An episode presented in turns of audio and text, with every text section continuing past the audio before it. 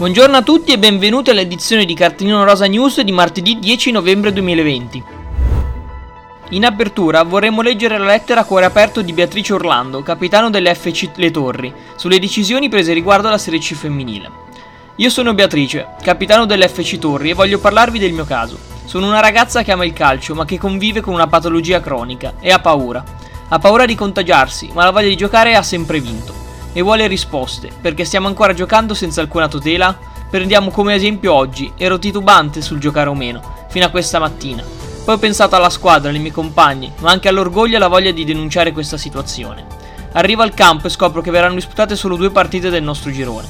La situazione è diventata ancora più paradossale. Chiedo di giocare con la mascherina e me lo negano. Ci siamo presentati in nove perché buona parte della squadra si è rifiutata di scendere in campo.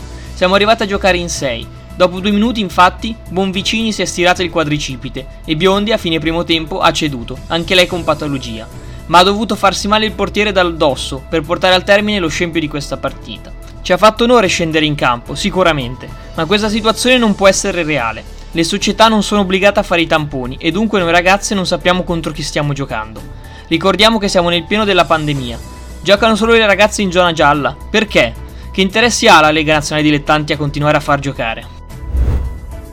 Nelle ultime ore sono diventate zone arancioni anche Abruzzo, Basilicata, Toscana, Liguria e Umbria, interrompendo così anche il campionato per le squadre di Serie C femminile appartenenti a queste regioni. Nella giornata di ieri è stato ufficializzato il colpo di Veronica Bochete da parte del Milan, come da noi anticipato in esclusiva nelle scorse settimane. La leggenda spagnola vestirà la maglia rossonera numero 87 e potrebbe già esordire contro la Roma sono state stabilite le date dei recuperi delle partite di Coppa Italia femminile valide per la seconda giornata della fase gironi. Si giocheranno mercoledì 18 novembre Cittadella Florenzia, Chievo Verona Empoli e Roma CF AS Roma. Giovedì 19 novembre scenderanno invece in campo Cesena Milan, Pomigliano Juventus, Pontedera Sassuolo e Brescia Inter. Ritorna in casa Lecce, infatti vestirà nuovamente la maglia giallorossa Emily De Anna Tirabassi, difensore centrale italo-canadese. Grande attesa in Spagna per il big match tra Barcellona e Atletico Madrid, in programma domattina alle ore 11. In classifica le biancorosse si trovano in testa con due punti di vantaggio sulle Blaugrana, ma quest'ultime hanno ben due partite da recuperare. Il Real Madrid invece scenderà in campo la sera alle 20.30 in trasferta contro il Tenerife.